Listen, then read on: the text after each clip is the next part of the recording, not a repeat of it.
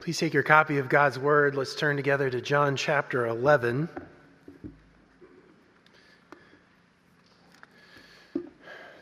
John chapter 11, our text this morning actually is most of the chapter.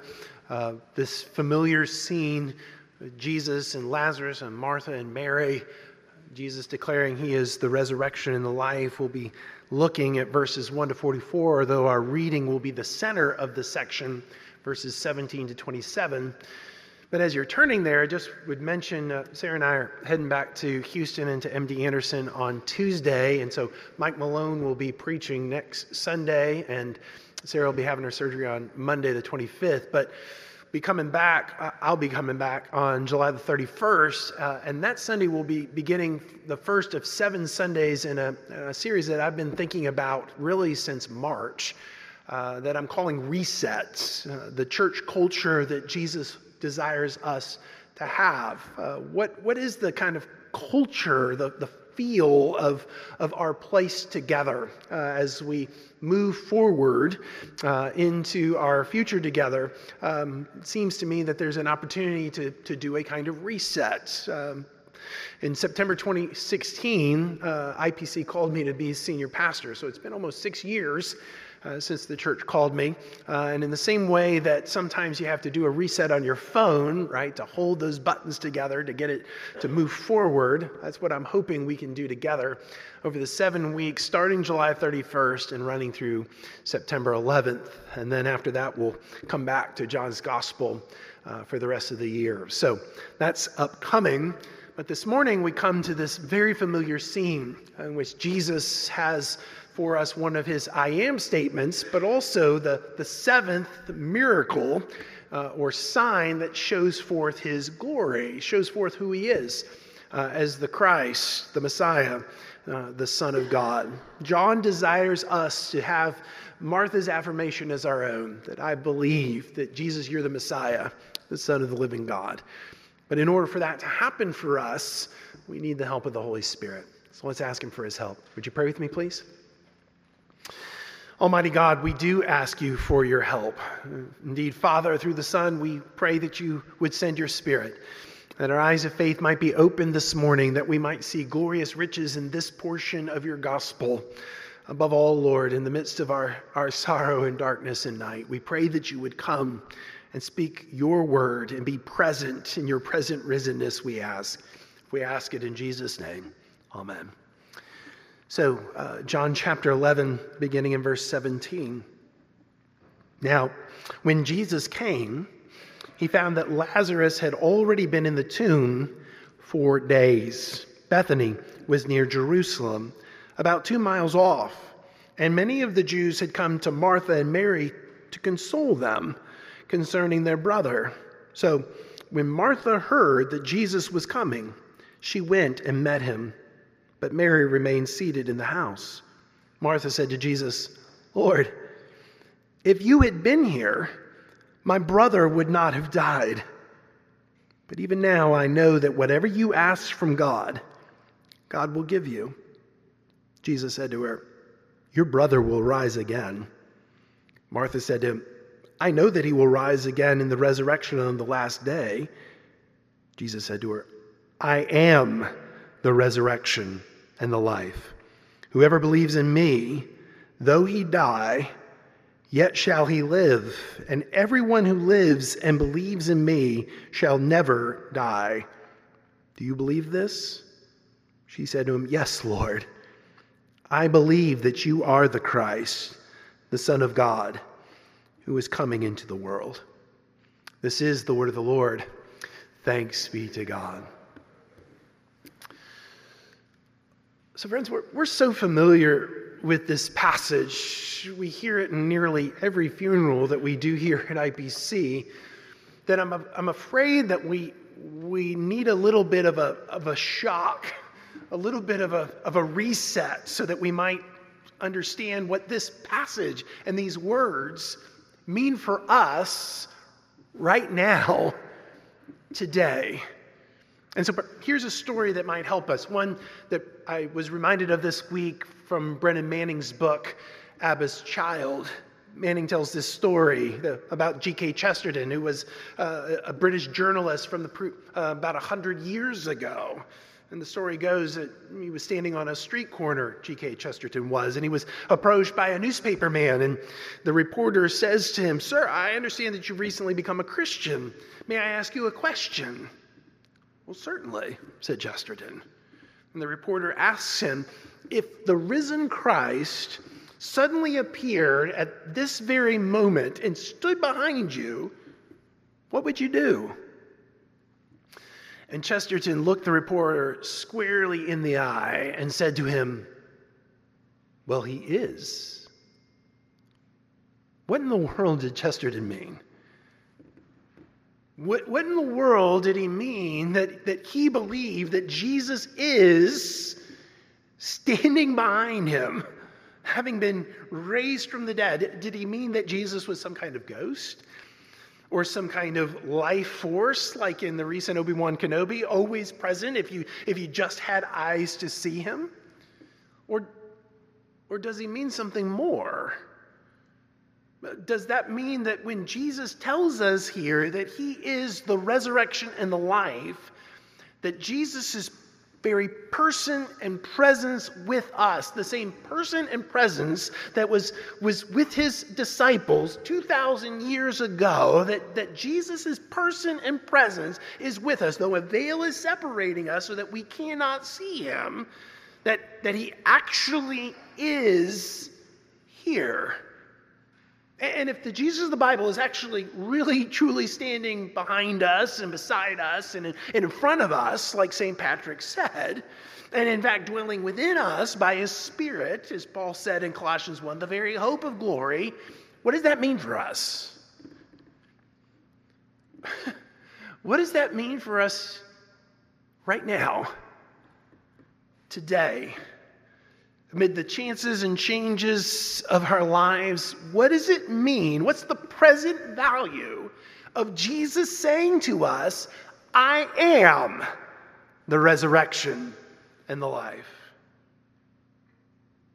It has to mean something, especially in view of all the losses that we know. I mean, our, our lives are filled with loss. Some of you have known loss from your earliest memories. You can barely grasp hold of, of your earliest days, remembering when, when perhaps a parent died, when you were just an infant or an early toddler, or, or perhaps a parent who abandoned you. And you've, from that moment on, you've always known this sense of loss and, and the trauma of that loss. Others of you, it's just been in recent days, perhaps, that you've begun to accumulate losses and you've known some of the pain and the heartache that loss can bring. But whether you've always known loss or it's only been a recent reality to you where it's really been in present to you, the fact of the matter is, is that our lives are, are chained in decay because of this web of sin around us, and, and we know the reality of grief and loss. And this passage has three of those losses that we that we inevitably experience in this life. And, and in fact, John's description of them here, it's so realistic that, that as Mary and Martha and, and their friends and family and Jesus and, and his followers, as they experience these losses, we can feel them. We know exactly what this is like. It's as though we were sitting over a meal and someone was telling us their story of loss, and we, in, in, in, empathy, we, we know the reality of them. These losses like debility, illness, sickness, debility, that, that's how this passage opens.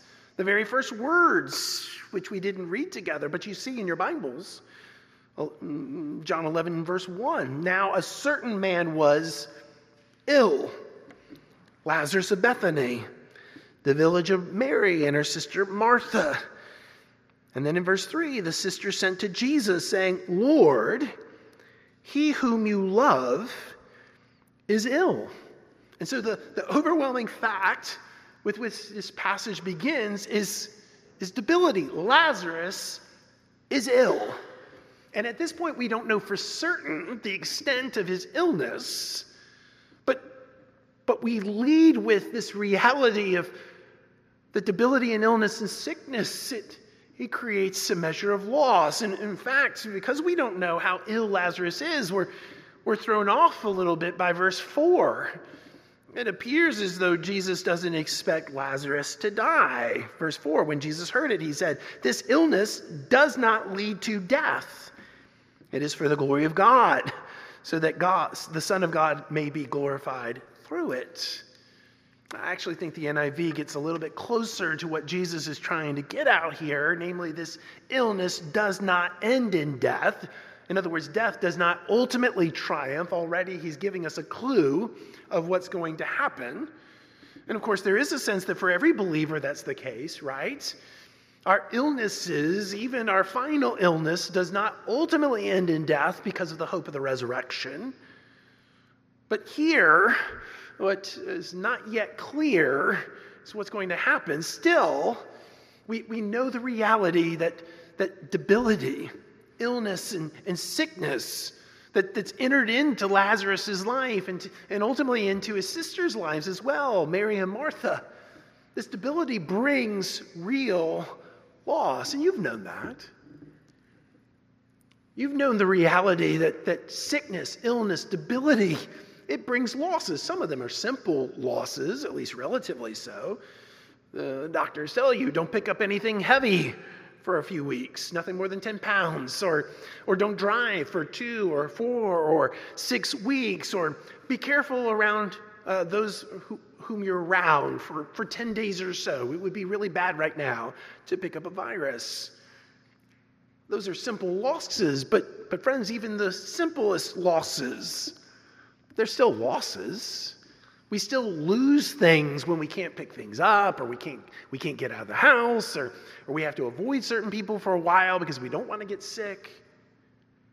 Of course, many of the losses that we experience from debility, they're far more heartbreaking, far more life changing. Like, it's time to give up your keys. It's time for you not to be driving anymore.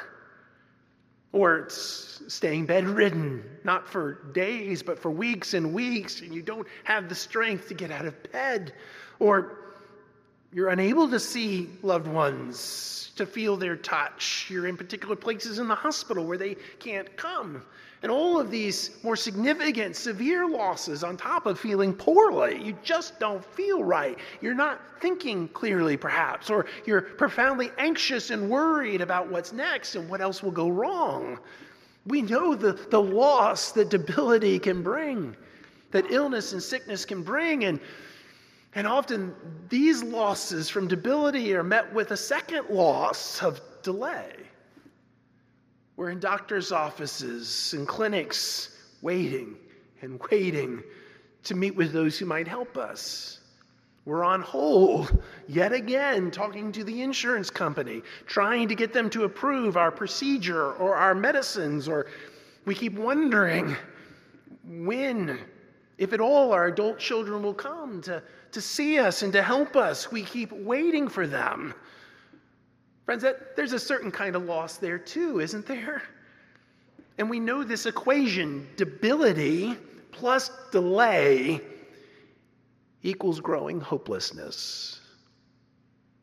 Debility plus delay equals a growing sense of hopelessness. That's why it's curious to us, this passage, because it seems as though when Mary and Martha tell Jesus, I mean, if if we had heard the news, we'd jump in the car and we'd cry, go immediately to our friends. But, but Jesus seems okay delaying going to Lazarus and Mary and Martha.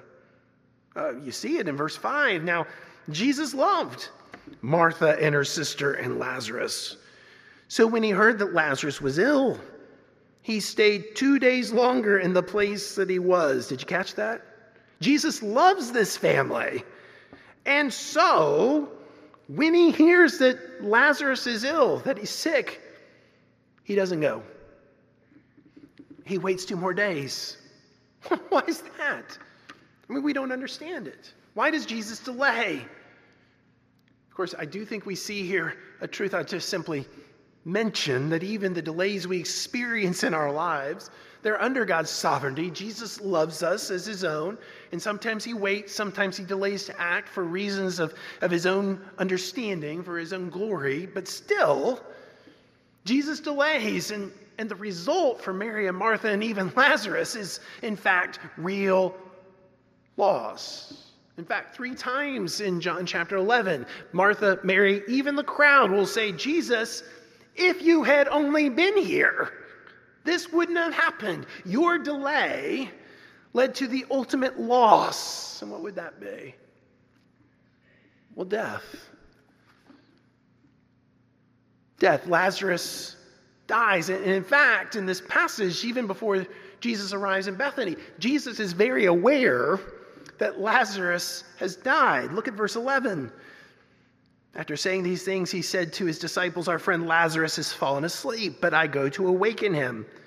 The disciples said to him, Lord, if he has fallen asleep, he will recover. Verse 13 Now Jesus had spoken of his death, but they thought that he meant he taking rest and sleep. Then Jesus told them plainly, Lazarus has died. And for your sake, I am glad that I was not there, so that you may believe, but let us go to him. And then verse 17 Now, when Jesus came, he found Lazarus had already been in the tomb four days. All the grief and the sorrow and the sadness and the loss.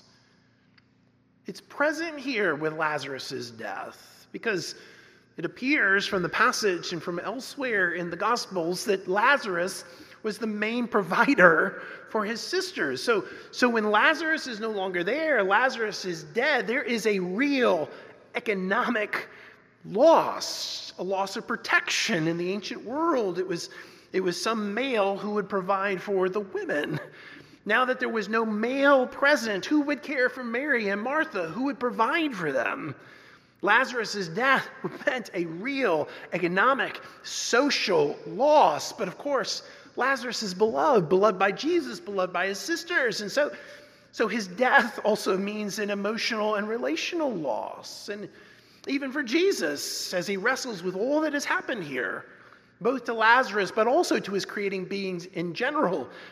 He stands outside the grave and he weeps, angry tears, he weeps over the loss brought about by this death and death in general.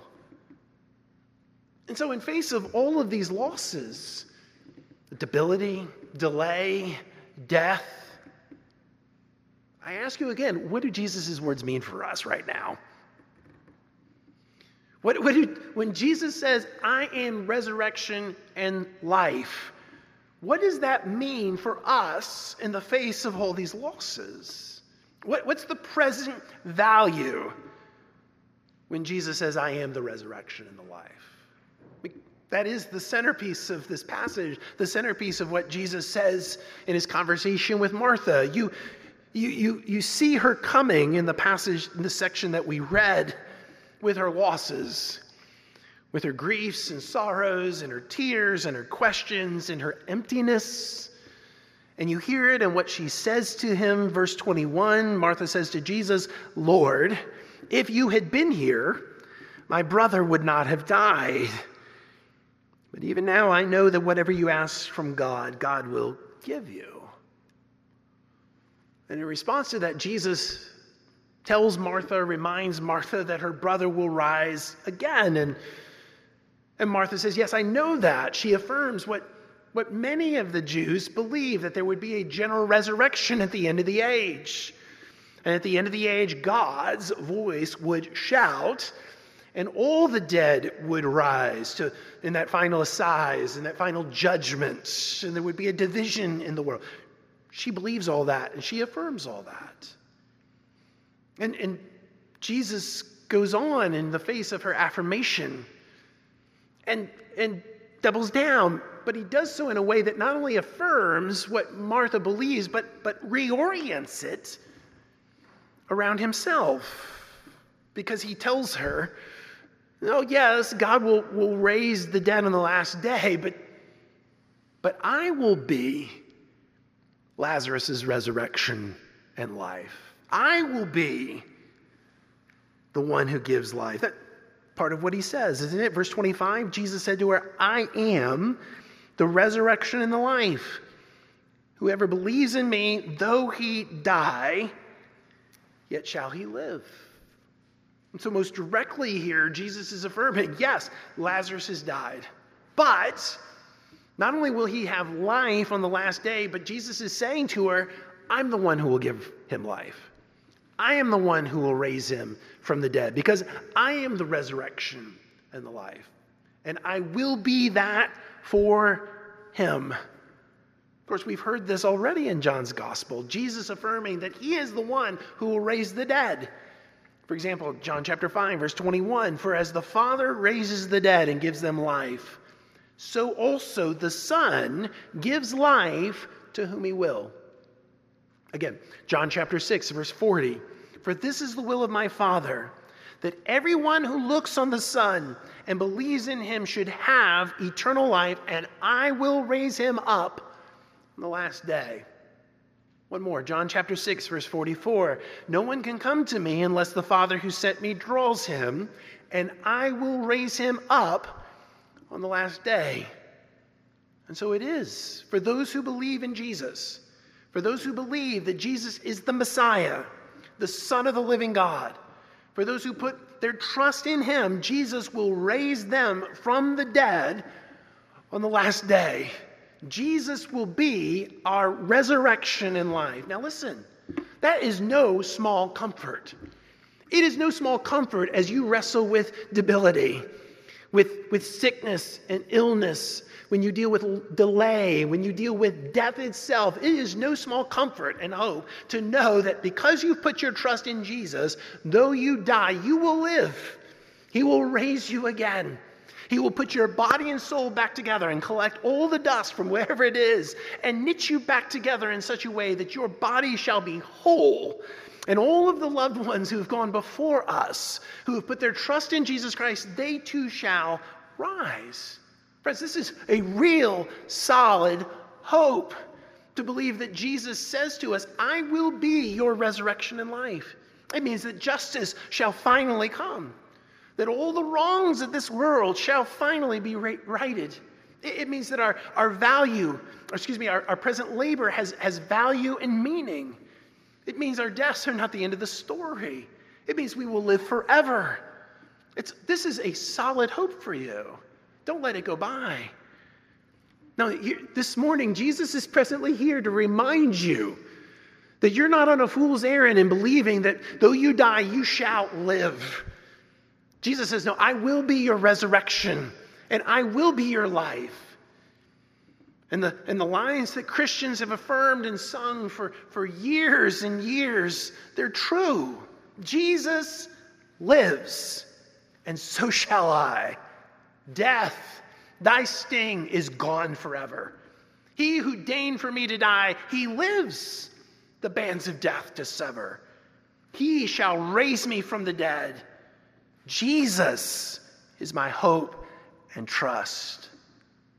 And so when Jesus says here, I am the resurrection and the life, whoever believes in me, though he dies, yet he shall live. When Jesus says, I will be your resurrection and life, that is no small thing.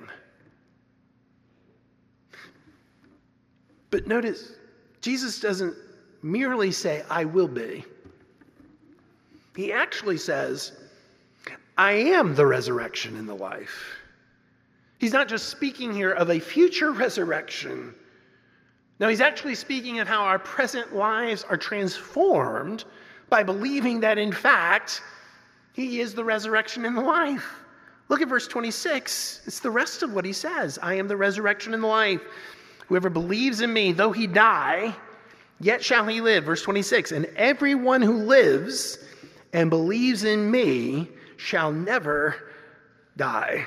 Again, I, I think here the NIV's rendering is helpful. Whoever lives by believing in me will never die. In other words, I think what Jesus is promising us here and pointing us to here is the present value of his life, of his eternal life. Now, we've heard Jesus promise eternal life over and again through this gospel, most, most pre- preeminently in John chapter 3, verse 16. That God so loved the world that he gave his one and only Son, that whoever believes in him should not perish, but have everlasting life, shall have eternal life. What does that mean? Well, e- eternal life is not simply life that goes on and on and on, although it's not less than that. Rather, when Jesus promises us eternal life, he means resurrection life experienced now, life from the age to come, experienced as a present reality. It's that life for which Paul longs in Philippians 3 when he says, Oh, that I might know him and the power of his resurrection. It's that life that he describes in Ephesians chapter 1 and 2 when he talks about the, the surpassing power of God that raised Jesus from the dead, and that same power is at work in you. You who are dead in trespasses and sins, he's made you alive, he's raised you up, he's already seated you in the heavenly places. That's not just some future reality, that is your present reality now. It's that life that, that Paul describes in Colossians 1 when he speaks of Christ in you, the hope of glory, the very resurrected Christ who enables us to toil and to struggle with his energy because the power of the resurrection is present. It's what the author Brennan Manning describes as, as the value of the present risenness of Christ. We live into this reality because Jesus says, I am right now for you the resurrection and the life. And we live into that by believing in Jesus. Believing in Jesus isn't just simply so that you know at the end you'll be okay. Believing in Jesus means that this is life. This is, this is the life of the age to come in the present. And this is how we keep on living so that we will never die. Now, what does that mean? In the midst of our debility, in the midst of the delays of this life and death itself, all the losses we experiences. It means that this dark web of sin that's in this world as a result of the first sin of our, of our parents, who uh, sin comes in and holds us all in chain bondage to decay. Friend, that cannot and will not ultimately undo you. Because Jesus is the resurrection and the life now, in the present for you. And if you worry that your losses will cause your faith to fail, no, Jesus will hold you fast and sustain you. Why? Why, can, why was what we talked about last time such good news that Jesus has grasp of us? It's not just because his hands are nail pierced, but because of what we've already sung. Christ is risen. He's risen indeed. That's why he won't lose you. That's why he won't let you go. It's because he says to you, not just, I will be the resurrection and the light for you, but I am right now. I'm the Lord over life and death.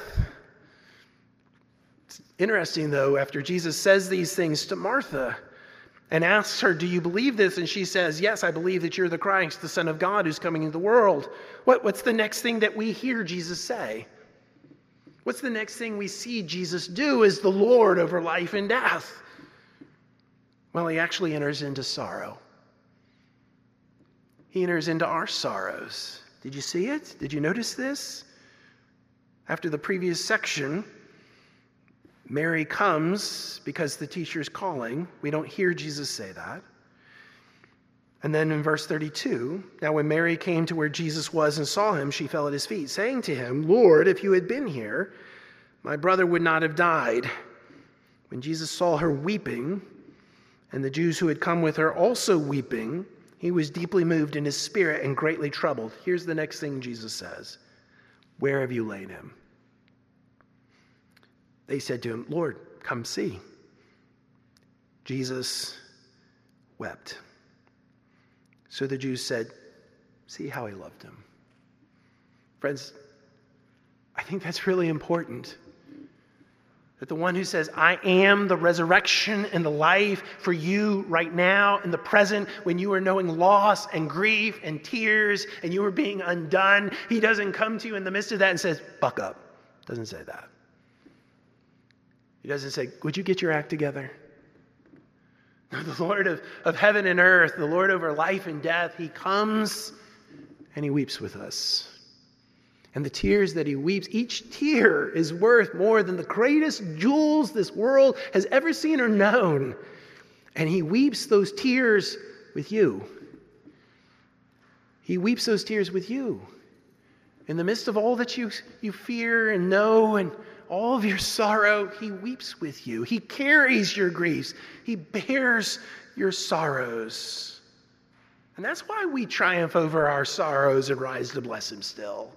It's because the Lord of, of life and death, with his sovereign power, is there with us in our losses. Where have you laid him? Where are the losses? Where is the darkness? Where is the sorrow? Let me weep with you. But he doesn't just weep, does he? No, he actually does something about our tears and griefs and sorrows, the reason why we know those losses. He, gives us a picture of, of what he's ultimately going to do here in the, in the final scene. demonstrates his power over life and death. Verse 38 Jesus, deeply moved again, came to the tomb. It was a cave and a stone laying against it. Jesus said, Take away the stone. Martha, the sister of the dead man, said to him, Lord, by this time there will be an odor He's been dead four days. Jesus said to her, Did I not tell you that if you believed, you would see the glory of God? So they took away the stone. And Jesus lifted up his eyes and said, Father, I thank you that you have heard me. I knew that you always hear me, but I said this on account of the people standing around, that they may believe that you sent me. When he said these things, he cried out with a loud voice, Lazarus, come out! And the man who had died came out, his hands and feet bound with linen strips, and his face wrapped with a cloth. And Jesus said to them, Unbind him and let him go. Here's the Lord over life and death, the one who is resurrection and life, demonstrating that those losses that we know will ultimately come undone because he is the sovereign Lord over them. And we have a much greater picture of that, of course, at, on Easter Sunday, when the one who has the power, the keys of death in his hands, he remains under the power of death for three days. He descends to the grave, to hell itself, and he rises as a demonstration of his lordship over life and death. And that's why the Easter song we sang this morning, and our Easter affirmation, Christ is risen, he's risen indeed, it's so important for us not, not simply when we're dying or when we come to our dying day. No, no. Christ is risen, He's risen indeed, is vital for our presence. Because what you are doing now, whether it's, it's the good callings God's given you or, or the losses that you are enduring, it all matters. It all matters. Your work and your marriage and, and your parenting and your singleness and your joys and your sorrows, it all matters. That's why we're able to, to stand firm because because the, the one we've come to trust is the resurrection and the life. That's what Paul says at the end of 1 Corinthians 15. Therefore, my beloved brothers, be steadfast, immovable, always abounding in the work of the Lord, knowing that in the Lord your labor is not in vain. Why is it not in vain? Why is our lives not in vain? These losses not in vain? Because Christ is risen. He is the resurrection and the life. And you can anchor your heart right there. As you know, loss, debility, and delay, even death itself, you can anchor your heart there because you have come to know and trust and adore the one who has said, Oh, child, I am the resurrection and the life. Thanks be to God. Would you pray with me?